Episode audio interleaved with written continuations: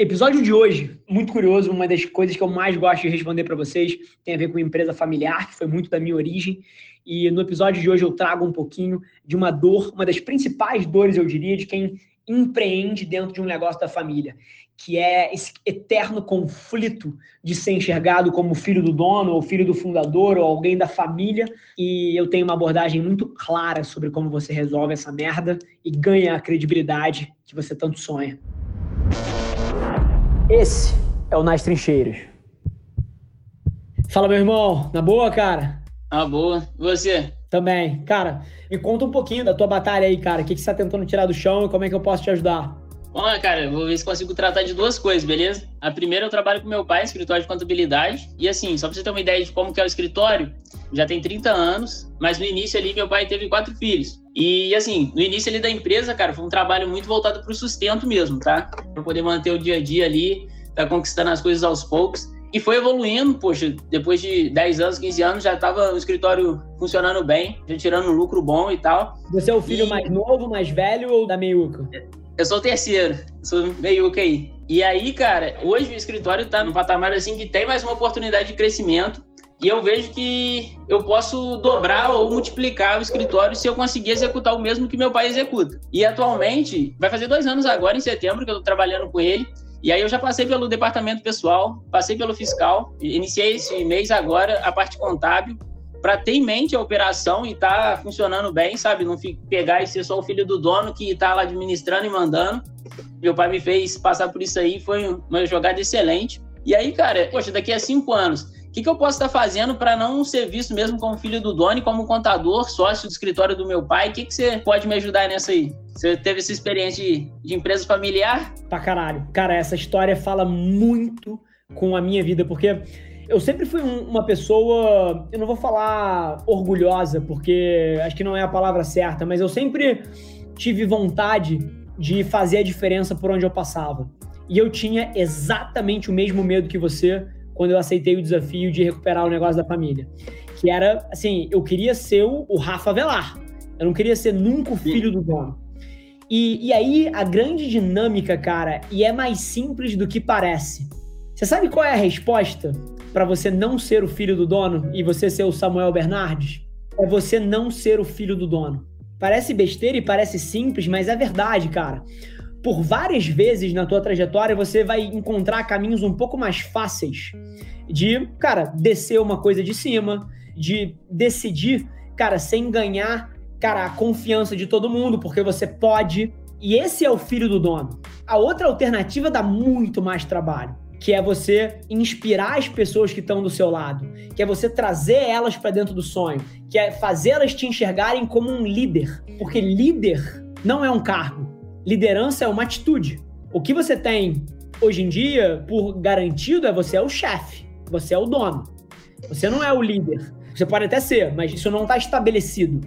E a grande sacada é que você precisa conquistar isso. E aí não tem mistério, só tem uma forma. Você precisa ser o cara que toda sala que você entra, essa sala tá melhor porque você tá ali. Eu sempre me provoquei a ser essa pessoa. Se eu entrava numa reunião, Cara, eu, eu queria que aquela reunião fosse mais alto astral, mais otimista, que as melhores ideias saíssem dali, que as discussões fossem as mais fluidas, mais abertas e o time o mais engajado.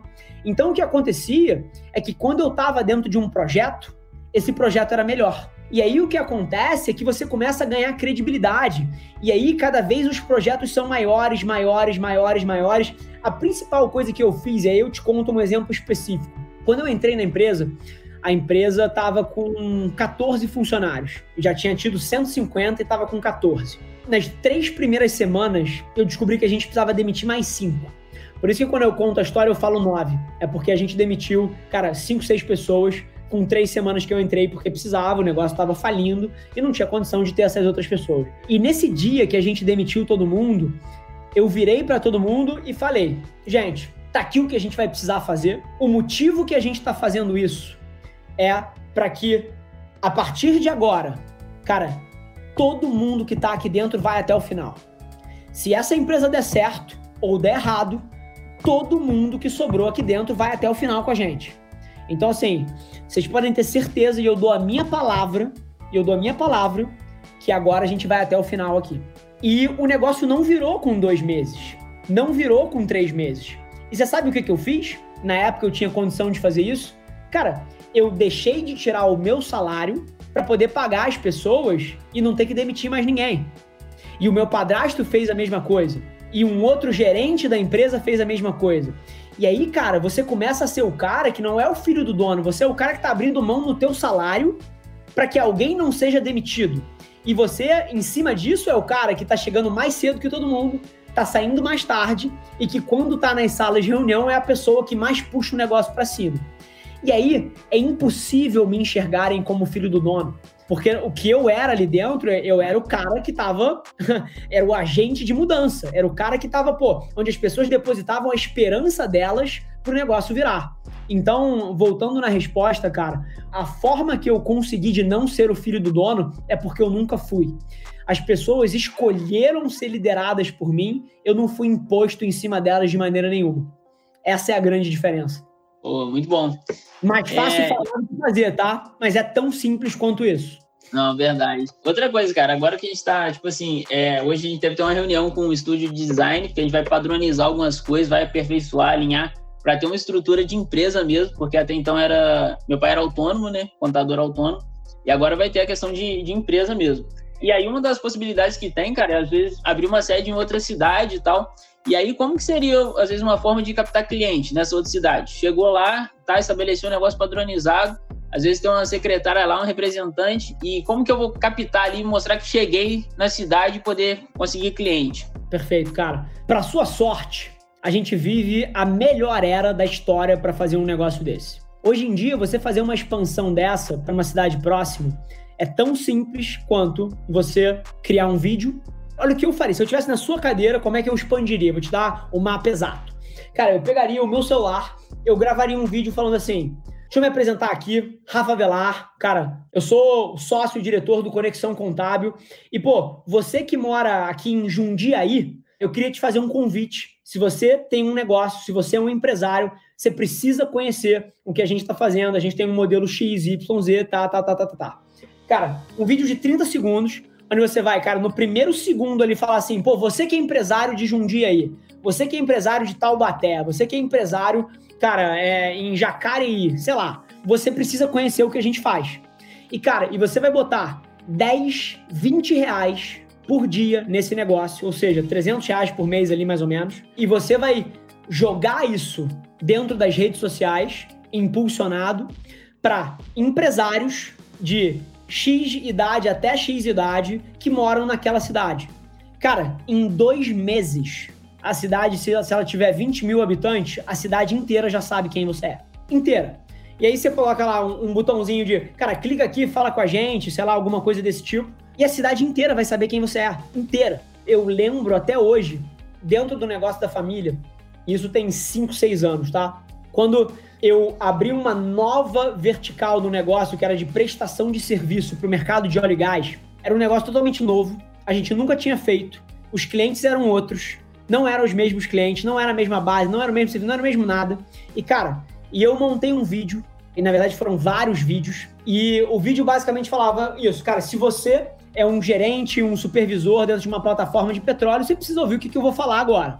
E aí eu falava em cinco segundos exatamente uma, uma coisa que era do interesse dele. Eu falava, pô, e se você quer saber mais, clica aqui e conhece o que, que a gente está fazendo.